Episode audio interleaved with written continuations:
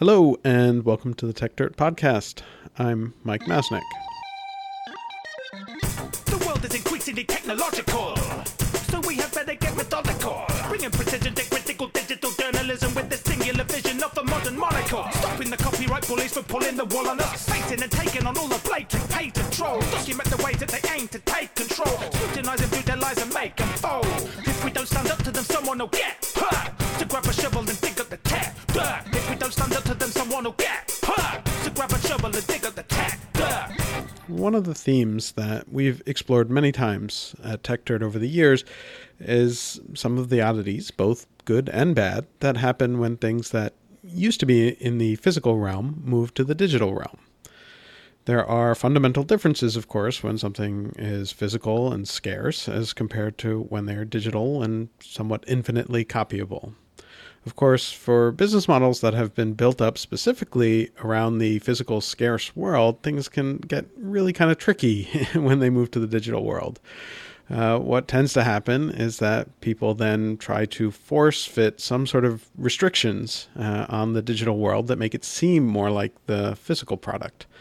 With the most obvious example of this, of course, being DRM systems used to lock up and limit digital goods to stop you from copying them.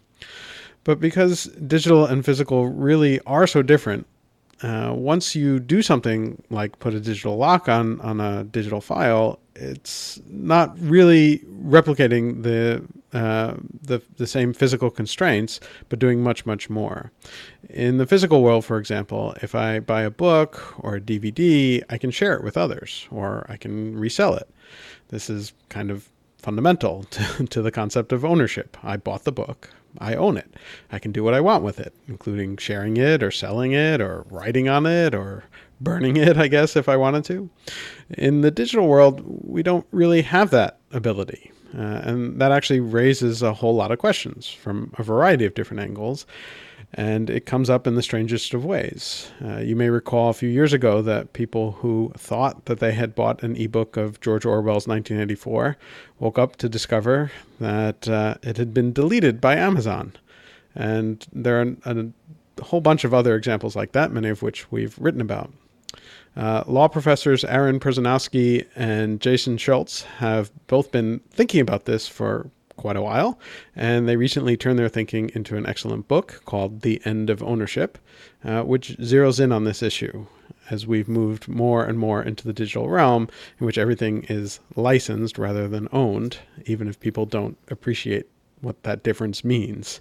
Uh, it creates lots of questions and challenges that most people haven't yet begun to consider and that they really need to start thinking about. So, on today's podcast, we've got both of the authors, Aaron and Jason. Thanks for joining us. Thank you. Great to uh, be talking to you today. Yeah, nice to be here. Uh, and so, so people recognize the first voice was Aaron's and the second was Jason's. Um, and uh, let's start with sort of the obvious question, which was, you know, what was your inspiration in in terms of deciding to write this book? So the the book is kind of an extension of a lot of academic writing that Jason and I have been doing now for the past I don't know, eight or nine years, I suppose. And we, we wrote this series of law review articles that started focusing on this idea of, of digital for sale or digital exhaustion, the idea that, that consumers should be able uh, to alienate, to sell, or give away, or lend their digital media in, in much the same way, although not identically, in much the same way that they can a traditional uh, physical book or a, a CD or uh, a DVD, something along those lines. And what we started to notice as we continued working in this space was that all of the all the stuff that we were writing was kind of circling around this one kind of core question, which is what does it mean to own something in the digital economy? And that's not just a question that touches on digital media, uh, but it goes to you know our electronic devices, all of the kind of connected software enabled uh, products that we all use on a daily basis. And we saw that there were some kind of common themes in terms of the legal and technological and kind of cultural and marketplace shifts that um, call into question the status of individual uh, consumers as owners in the digital economy and how um, the rights that we associate with ownership are uh, being kind of eroded and undermined in a way that is at the same time pervasive, but also has gone, I think, largely unnoticed by consumers as a whole. Yeah, I mean, I think you know you can think of this as a copyright creep kind of story that we're trying to tell. Um, where you know the kind of copyright problems that we talk about have existed in music and movies in the digital space, and then to as Aaron said, hardware, software, hardware, and then now everyday objects, because there's software in everything, right? It's all over and it's eating the world, um, and that we'd see these outrage stories. Consumers would be outraged in individual spaces, right? You know, farmers who are upset because they couldn't repair their tractors. Uh, you know, uh, coffee addicts who couldn't put their special favorite coffee in their coffee maker. Um, you know, Barbie doll collectors who you know were outraged because Mattel was eavesdropping on them, and it's like all these kinds of different stories. But there wasn't really any book that we saw that was pulling together the kind of bigger picture sort of system analysis of what was really going on across all these different technologies and how copyright and the copyright creep story was kind of playing a role in quietly removing the kind of consumer protection and you know makers' rights kind of uh, mm-hmm. ownership that we'd always had.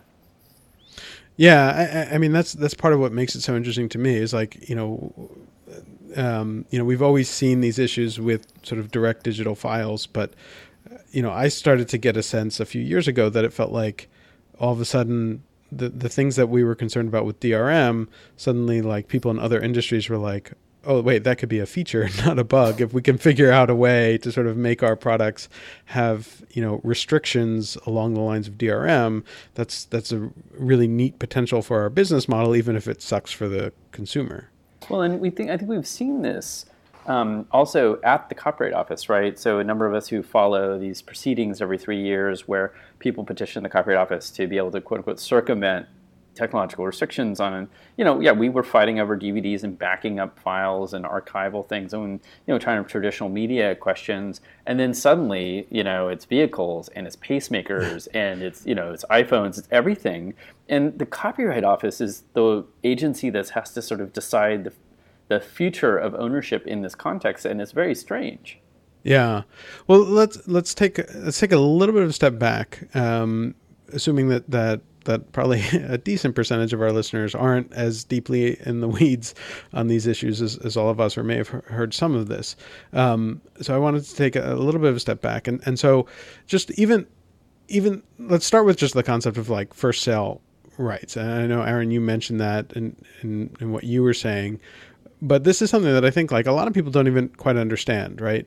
You know, the this idea that when you buy, you know, when you buy a book, you're allowed to resell it even though there's, you know, copyright covered content within the book, but you have something called first sale rights which allows you to resell the the the sort of physical product that you have with, you know, with those words. That's why there's used bookstores exist.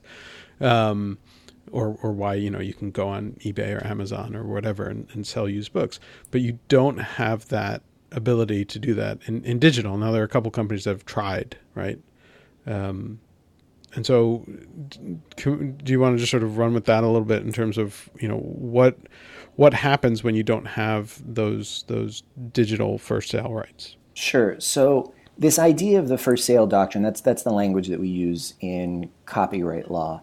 Um, more broadly in IP law, generally, and I think Jason and I prefer to use this language, we talk about exhaustion.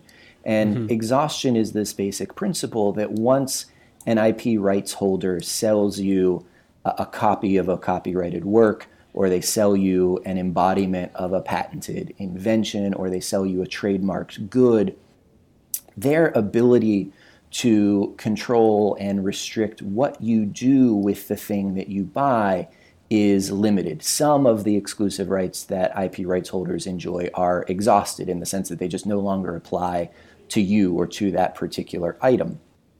And that's a really crucial limitation on intellectual property rights.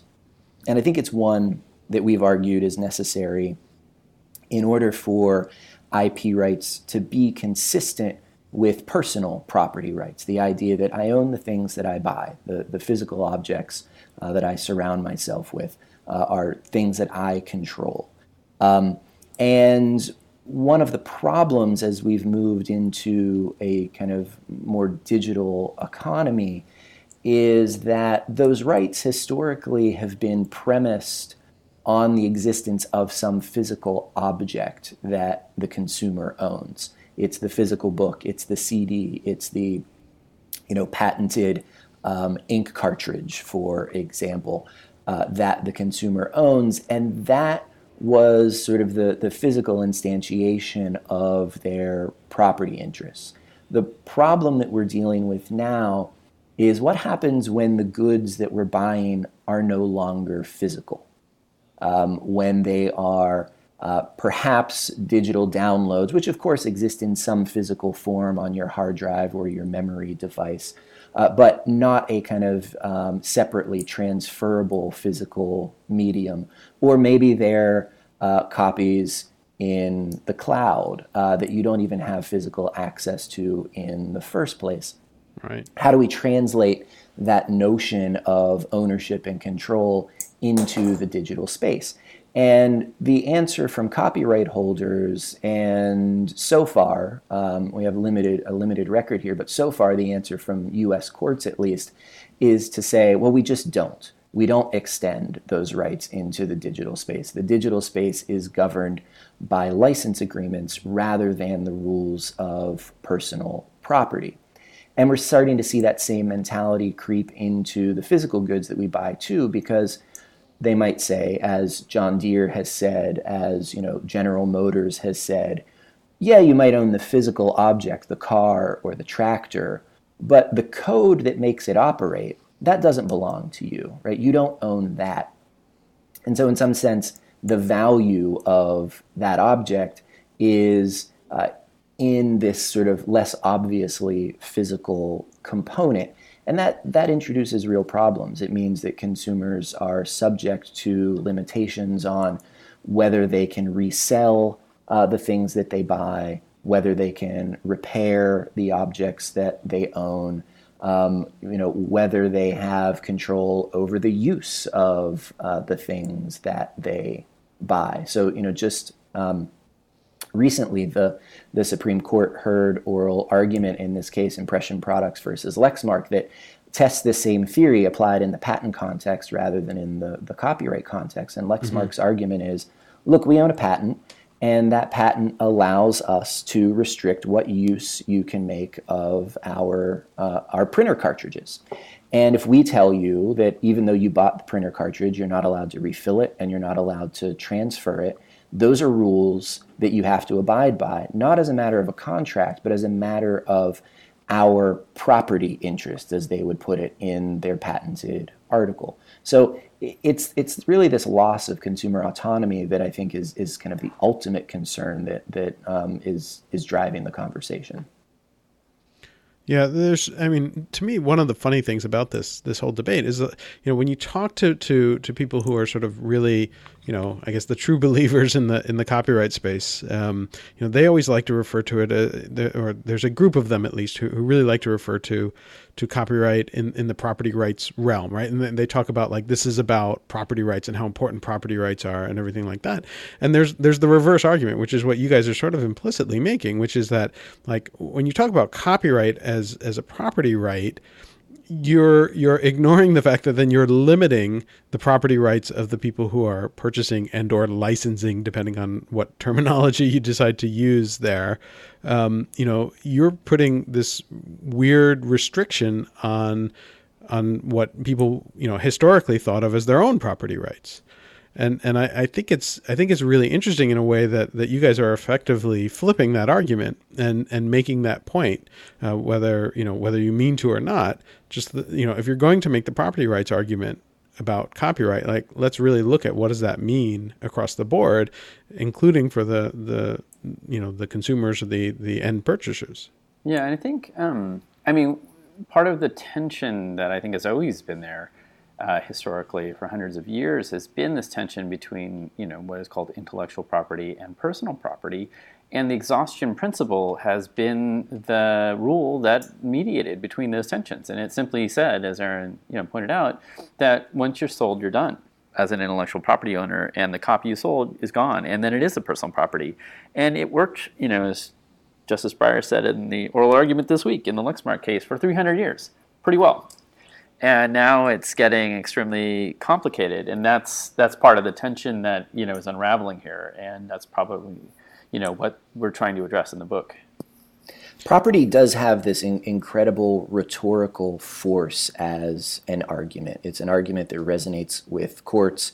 It's absolutely an argument that resonates with policymakers.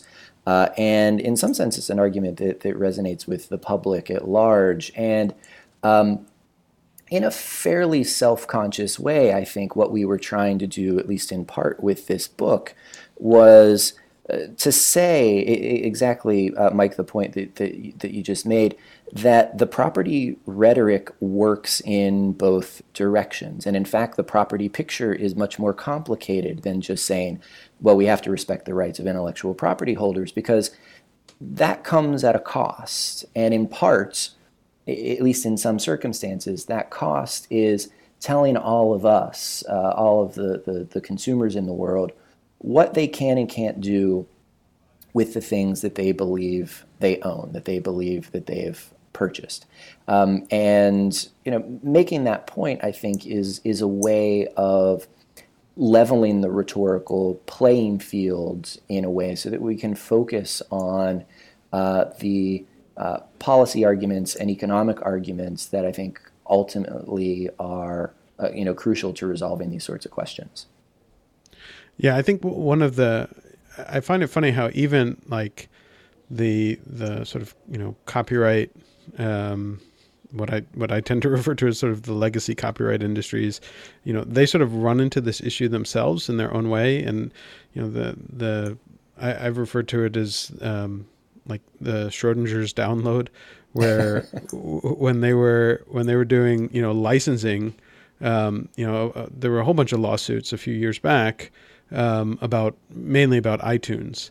Um, and it probably carried over to some of the streaming services, which you know most of the recording contracts from the pre-digital days had different terms for sales and licensing, and so you know in those days sales were you know they're talking about album sales, CDs, and you know possibly records or tapes. And licensing was always for like you know someone uses your song in a commercial. And the contracts were much better for artists on the licensing side. So if it was licensing i think they usually would get like 50% of the revenue and but if it was a sale they would get like 10 or 15% of the revenue. And then along comes itunes and there were questions about is that are we just licensing or are we selling? And of course the labels wanted it to be considered a sale for the sake of the you know the revenue split where the artist wanted it to be a license and you know but they would go back and forth and at other times of course you know they were arguing um, you know, at the same time that they might argue that it's a sale, then if somebody on the flip side argues, well, if it's a sale and I own this, then I should be able to resell the file that I, you know, bought off of iTunes or whatever. And they're saying, no, no, no, that's just a license. And so they would, you know, they, they started to use the terminology interchangeably just whenever it would benefit them most, um, rather than taking any sort of, you know, ideologically consistent position. And I thought that was kind of a, a funny situation that, that came about because of all this.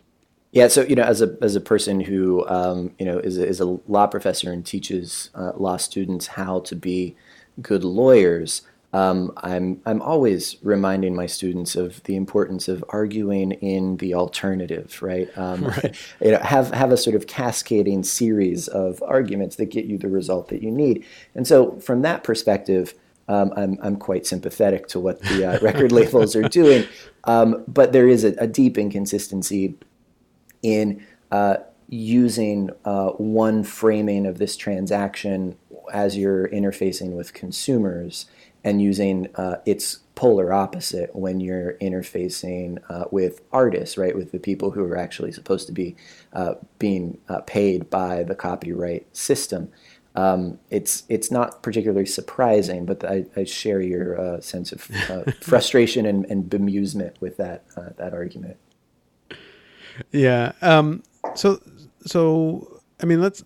We mentioned already, you know, how it, this starts to move over into the physical realm. I mean, obviously, we have things with, you know, whether or not you can unlock your phone, and, and we've mentioned the, the John Deere and the, um, you know, the automobile stuff.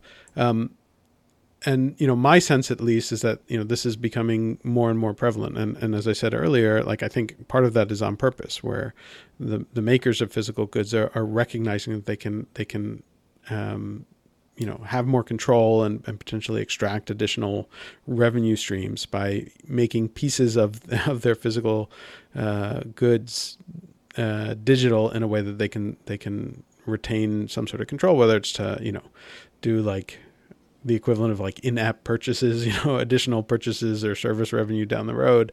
Um, do you have a sense that that do you think that's going to continue and sort of accelerate? Is that and and was that a, a big part of the concern in in sort of writing this?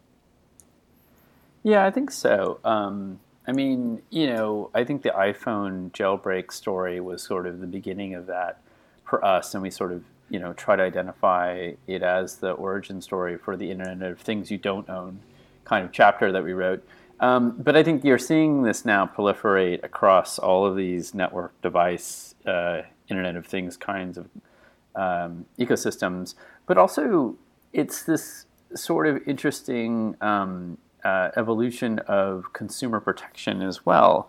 Uh, and the question of whether consumer protection will be able to survive the Internet of Things, right? We've seen this across all kinds of landscapes for Internet of Things, from privacy to security. But this idea that you don't own the thing you bought um, because the company still is controlling it, they're providing the support for it, you're it's dependent on um, cloud servers, etc., is really technologically changing our relationship to the things we buy and then if the legal rules also change, then it really puts us in a kind of predicament. I mean, one of the examples that you know I use to sort of illustrate this sometimes is, you know, if we think that security is a problem for the Internet of Things, and that you know there are problems where botnets can take over webcams and things, but we don't own our own webcams, so we can't actually even update them if we wanted to. It's dependent on the company right. to update the things that we bought and they're insecure and they're in our own homes, you know, how did we get here? Is a question I think we need to ask. And it's it's not just the things that are in our homes. Um, you know, as we point out uh, in the book, increasingly, you know, medical devices and medical implants, things that are actually part of our bodies, things that keep us alive, right? Um, run on code that um, you know until very recently uh, wasn't open to independent security testing. That required going out uh, and getting an exemption uh, under Section 1201 of the Digital Millennium Copyright Act, which, uh, for those of you listening who aren't familiar with that, is uh, a provision uh, in the Copyright Act that forbids individuals from bypassing or circumventing or removing essentially the digital locks, the DRM, uh, that restricts access to copyrighted works, including copyrighted code. So, if you want to understand how your pacemaker works and you want to make sure uh, that you know it is not creating some health risk for you, assuming you have the, the technical expertise, you weren't able to do that. Or let's say you wanted to understand uh, the software that makes your vehicle work. In particular, let's say you wanted to understand the software um, that controlled the emission system on your diesel Volkswagen, right? That's something that copyright holders were able to stop you from doing, right? And um, the reasons for wanting to stop you from accessing that code have nothing to do with copyright infringement. Nobody is right. out there, uh, you know, uh, uh, you know, um, posting Volkswagen's emissions code on BitTorrent, you know, to uh, you know because it's it's the it's the new it's the new hit code of the month. right. um, it's because you know they have an interest in in keeping it secret. In that case, because they were up to something quite nefarious. Yeah, I mean the the thing that, that always strikes me about is like how far away from from you know what most people think of quite reasonably copyright policy should be about that that all of these things are actually impacted by this. Um, it's it's fairly crazy. So you know, we find um, I don't know if Jason would would agree with this, but at least in my experience, you know, talking to people who work in and represent traditional copyright interests, you know, the sort of uh, big movie stu- studios, record labels, book publishers of the world. Um, I think they are beginning uh, to become quite frustrated with these stories themselves. You know, they pushed really hard uh, for Section 1201 of the DMCA because they thought it was going to, you know, safeguard their their products from infringement uh, in the digital marketplace. And Section 1201 has mostly benefited uh, hardware companies, you know, uh, right. technology companies, um, not traditional copyright holders. And all of these examples from John Deere to Lexmark to Volkswagen are painting copyright law uh, in a really negative light. And I, I think there's some sense of frustration that, that you know they'd rather not have these kinds of works mucking up the copyright system. Um, and you know, I'm, I'm, I'm actually in some ways hopeful that there's an opportunity for reform where you know folks like us, academics, uh, consumer advocates, and traditional copyright holders might be able to get together and say, well, well, this is clearly absurd. Why don't we do something about this? I, I, I, wish that were the case. Uh, from what I've seen, um, those guys they still keep pushing 1201 like policies elsewhere. So whenever we see trade agreements or or copyright reform in other countries, uh, over and over again, I see that that 1201 style, um, you know, anti-circumvention rules are, are often a sticking point, and it's the Hollywood guys and, and the and the recording industry guys who keep insisting that it needs to be there. So I, I hope you're right. I hope that maybe they're they're realizing it's time to be a little more open to reform. But I, I haven't seen it yet, Jason. I don't know if, if you have any any sense on that. Well, look, I mean, I, I do think that copyright's legitimacy is taking a hit here as just a, like a functioning part of the law. It did when the RIAA sued the 16,000 plus people for downloading, including the grandmothers, right? I mean, every right. time there's kind of an overreach, I think the copyright law's legitimacy takes a hit. And I think this is just, you know, yet another series of examples. And some people, I think, are paying attention um, in the traditional copyright industries. Um, but the other thing is that, you know, the classic – Hollywood versus Silicon Valley narrative gets complicated here too, as more and more tech companies are kind of, you know, turning this knife and twisting the screw, yeah. kind of, you know. And so one of the examples that uh, Aaron and I wrote about in an op-ed recently was Tesla. Now, this isn't necessarily legal yet, but in the new versions of the Tesla, I think it's Model S and X, the autonomous mode there's a little FAQ on the website that says, you know, you will be permitted to use this mode and allow your car to drive around with friends and family, but you won't be able to commercialize it with ride-sharing services like, you know, Uber and Lyft. Um, but you will be able to do that with the forthcoming Tesla network, right? So right. here's a, a, clearly anti-competitive move from some perspectives. Uh, of a technology company, and maybe you say, well, you know, the trade-offs will be eventually worth it or not or whatever. But it's it's a move by tech companies to use copyright to make this kind of turn. And if there's a backlash, then I think the traditional copyright industries have to be concerned that that backlash is going to push copyright law even further outside the realm of what people think is reasonable. Yeah, I think that's a really interesting example, and, and I mean, I guess a similar one is even like like Tesla, which I hadn't even realized this, but I was just reading that, you know, when they were selling the the sort of lower end model of the S, with with a smaller battery. They were actually outfitting it with the larger battery, and it was a software limitation that that stopped the battery from from I guess fully charging or whatever. And so you could pay to sort of upgrade your car and get a longer range. And and that raises questions about like, well, what if you know, what if someone wanted to hack their car? Um, you know, and again, it's like, well, do you own that car or do you not actually own that car? And of course, you know, you know, hacking cars, there's there's a long tradition of, of people you know modifying their cars in some ways, and and souping it up or whatever. And and here you could actually run into a copyright issue if you modified your car to actually use the battery that came in the car that you thought you bought. Yeah, and this is one of those things. And Aaron actually has done a study with a colleague of ours, Chris Hoofnagle, about this. Uh, aspect of it too. One of the benefits of exhaustion and ownership was the simplicity of the transaction, right? The mm-hmm. the sort of colloquial "you bought it, you own it." It, it. it works because it is like I gave you my money, you gave me the thing, and these complex relationships. There's a potential deceptive element to it, right? I mean, I don't know the details of this Tesla situation, but you know, you could argue, wow, that's kind of deceiving me into believing I have a smaller battery than I actually do. And you know, I paid this money and I thought I was getting everything in the car, but you're actually not giving me everything in the car. You're restricting me in these ways. And is that, you know, fair in the way you marketed it? So I think there are new issues arising around consumer protection in the marketing of products that if we don't truly own them, what are we paying for?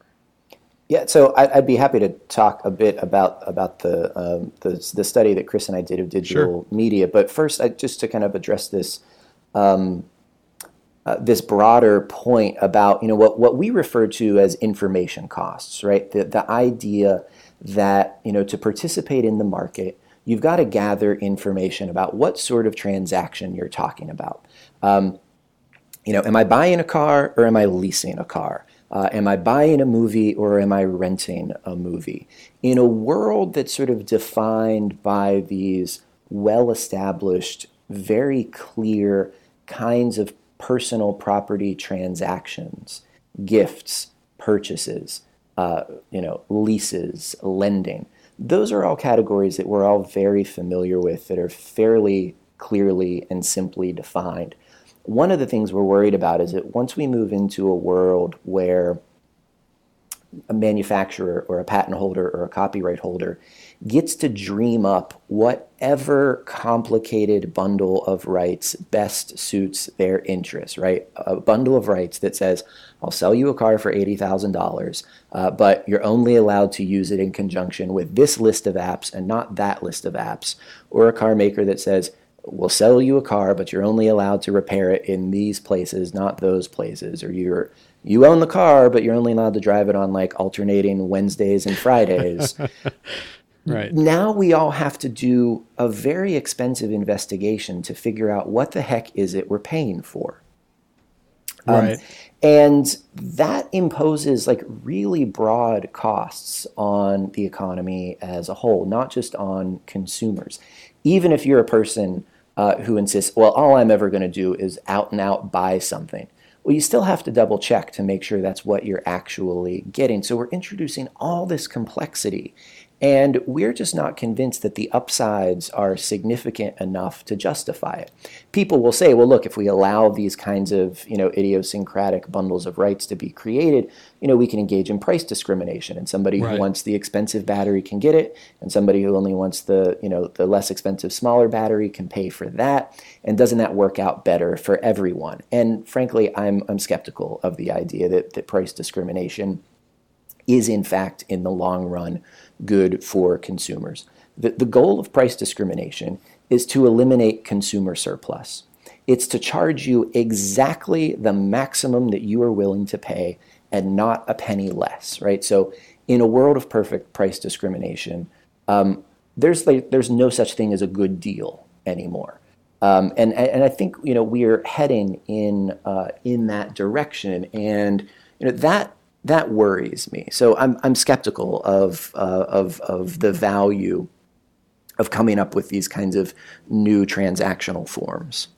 Right, but that is, I mean, that is the other side, right? The other side of the argument is that you know, when you can do that, you can they can they can come up with sorts all sorts of new and, and business models that they think you know. So like if you could only buy a car that can drive on you know Tuesday and Wednesday or whatever, um, you know, you could charge a lot less for that, and therefore the person who only needs to drive on Tuesday and Wednesday suddenly could afford a nicer car because they're just going to drive it on on those days, right? Right, and and, and you know our our position is not that you shouldn't be able to come up with those kinds of deals. And this gets back to the study that, that Chris Hoofnagle and I did. Our position is you can't call that a sale. You can't tell somebody you're selling them a car when it has that many strings attached to it, right? If you want to have some car subscription service, and you know, car companies are doing this now, right? You pay them a flat fee, and it's like you can drive any Cadillac you want. Pick a new Cadillac every day of the week and drive it right. around, right? That's great, but you know that you don't own those cars, right? Right. So right, right. this study that Chris and I did, Um, we we created a sort of fictitious uh, online uh, shopping site that, in many ways, kind of replicates, you know, what you'd find at you know iTunes or uh, Amazon, and we use the standard buy now button that consumers encounter on a range of digital goods, and we asked people what rights they thought they were acquiring when they click that buy now button, and it turns out people believe uh, that they're acquiring often the same sorts of rights that you'd get in a physical good when it comes to digital goods. So they think they have the right to lend it or give it away uh, or even resell it. And we compared that to uh, what we what we refer to as a short notice, which is like a, a list of bullet points. Rather than saying buy now, uh, the bullet points tell you you may engage in these behaviors, you may not engage in this other list of behaviors. And we compared people's responses, and it turns out that um, if you're honest with consumers, they have a better understanding of these transactions. So that, that, that's, that's sort of when Jason referenced this idea of deception. We think that using the familiar language of physical world purchases is actually kind of leading consumers astray in in a way that sets up a, a set of uh, false expectations. So, so what's the solution to all of this? I mean, if, if it's if it's just a deception issue, is that like an FTC issue? If you know, if, do we fix copyright law? What all all of the above? You know, is there something totally different? Well, I'm sure we can get Congress to come together on this issue. I'm absolutely positive that they're in a perfect place to kind of find consensus.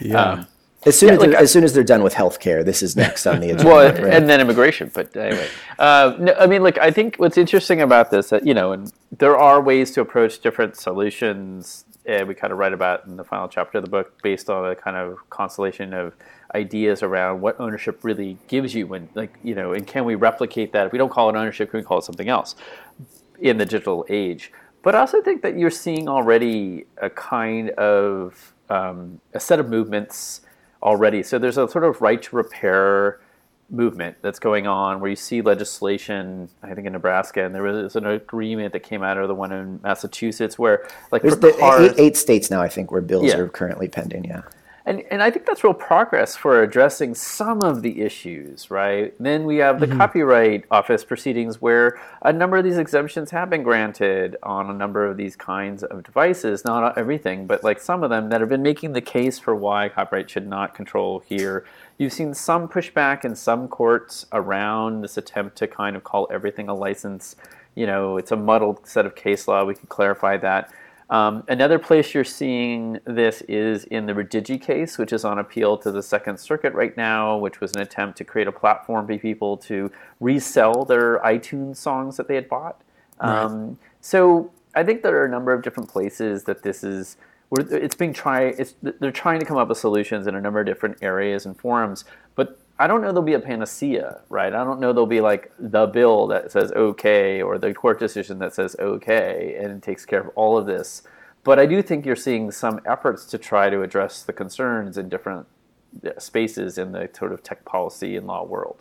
I do think that's right. I don't think there's any single solution because the you know the problem is a really multifaceted one that has has to do uh, with copyright law that has to do with our kind of uh, modern perverted version of contract law, uh, that has to do with the patent system, that has to do with uh, with Section 1201 of the DMCA, and you know I think that the the solution is necessarily going to be kind of a piecemeal one. I I do think that to the extent we're worried about patent holders being able to exert this kind of control this argument uh, in, Impression Products versus Lexmark that just happened at the Supreme Court is going to tell us a lot uh, about whether this mentality that you get to exert, excuse me, you get to exert control uh, over uh, a product after you sold it to someone. That's going to tell us a lot. Um, and right. um, you know it, that that is, uh, I think, going to be a really crucial next step in this conversation. Yeah, and I know that there there was a bill. I think it's been introduced a couple times that tries to address some of this. It's the the YODA bill. It's like You Own Devices Act or something like that. Right. Um, and that tries to address like a small part of this too, as well, right? Yeah, yeah, and I think that's an important step in the right direction, right? So that's legislation that uh, that Texas Congressman Blake Farenthold has introduced, uh, I think, three times now, and you know, it's it's a bill that we talk about in the book that we think is really uh, important, but it you know it can't offer a solution to the whole set of problems um, in Right. the 1201 space. Frankly, you know, if, if it were up to me. Um, we'd just repeal Section 1201, and I think that would take us a long way towards a, a solution here. That's not going to happen anytime soon. Right. But I do think we should have uh, a provision in Section 1201 that says if you own a device, uh, you own the code that is contained within that device, and by virtue of owning that copy of the code, you're allowed to circumvent those protection measures. Um, Right. And at, when I mentioned the idea that there's a possibility that traditional copyright holders might be open to some form of DMCA reform, um, this might be uh, potentially. I, I know they'll have concerns about the security of, of, of, of content on those They, devices. they will definitely have concerns about that. But you know, if it if it takes these stories about coffee makers and printers uh, and Barbie dolls and tractors out of the headlines, um, you know, if they're listening, my advice is maybe maybe take those proposals seriously. Yeah, that's a good one. Um, anyway, so to, to close this out, I, I, I did want to. I know you guys had had mentioned you ran into an issue that I thought would be a good story to sort of finish this up on with uh, Apple and iBooks. Yeah. so I thought I thought our listeners might be interested if, if if one of you wants to sort of summarize what happened there.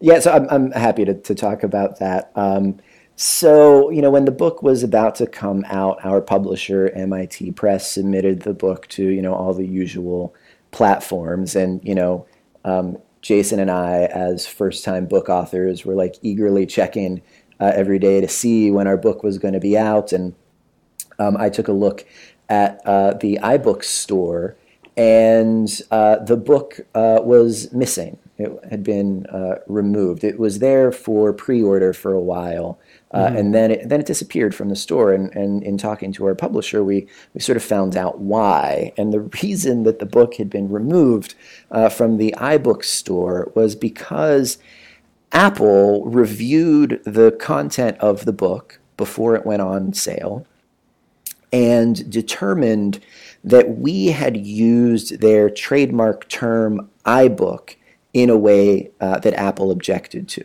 So, in two or three passages in the book, we referred uh, to ebooks sold by Apple on its iBook store as iBooks, using them as a noun. And Apple claimed that that was a violation of their trademark in the iBook store, um, their registered trademark for the, the, the platform on which they sell these ebooks. And you know, I uh, aside from writing books about digital ownership, I also I teach trademark law in my spare time, and realize that this assertion was was just utter nonsense. Right? Right. Um, we were using the term to refer explicitly to Apple's products. Right? We were not creating consumer confusion about who was in the iBooks business. But Apple essentially has this document that. Um, you know, it, it's it's essentially a style guide for the use of Right. Apple's trademarks. It's them saying these are the ways we we like to use our terms to kind of maximize brand value. And if Apple wants to have a document like that, well, you know, good good for them. Um, right, more power to them. right. I don't have to, you know, we don't have to write our book in compliance with, you know, Right. Apple style guide. But they they refused to carry the book unless we made some changes, um, and and really like linguistically awkward changes. So we had to start saying things like ebook sold by the iBook store from Apple. Um, uh, you know, made the sentences kind of clunky, but you know, this is a huge platform for digital books, and Right. you know, even though we always tell people buy the hard copy um, Right. for, for obvious reasons, um, if the book's not available to the millions of readers who use Apple's service, then that makes it a lot harder to get our message out there. It also, and I think this is the more important point than you know what happened to to you know us us poor authors here. Um, it tells us something really important about the kind of power that these Yeah. distribution platforms have. That you know, Apple gets to decide which books are for sale on its store and aren't. And you know, that's true, of course, and it should be true for traditional bookstores, and I think it should probably be true for Apple too. Um, you know, there's a there's a kind of First Amendment interest in curating your store in the way that you see fit, and I, Sure. I'm absolutely in favor of that. But um, I, we thought it was important for there to be some degree of transparency and accountability. So we wrote about it, uh, and it you know it, it got a little bit of uh, uh, attention. I don't know how many extra books it sold. That was kind of my hope. But Yeah, no, I just thought it was it was sort of an interesting point in, in the fact that like yeah, you suddenly have this store that has the ability to block you from from selling it unless you actually change the text of your book, um, and and you know, not even getting at the the whole you know difference between digital and, and physical, and you know I can't imagine like, you know. The traditional like Barnes and Noble going through a book and, and, and refusing to sell a book because it used the trademark wrong somewhere, you know. Um, I, I thought that was sort of a, an amusing situation. But anyways, um, thank you guys, both of you, for for for well, one for writing the book, and and secondly for for joining us today. Um, I'm sure uh, our listeners enjoyed it as well. Um, if you haven't read the book, go check it out. Once again, it's called The End of Ownership. Um, and uh, thanks to both uh, Aaron and Jason for for joining us, and thanks to everyone who was listening. Thanks for having us. yeah, absolutely. Sure. Thanks. This was a lot of fun. Great, and uh, we'll be back next week with another To podcast. grab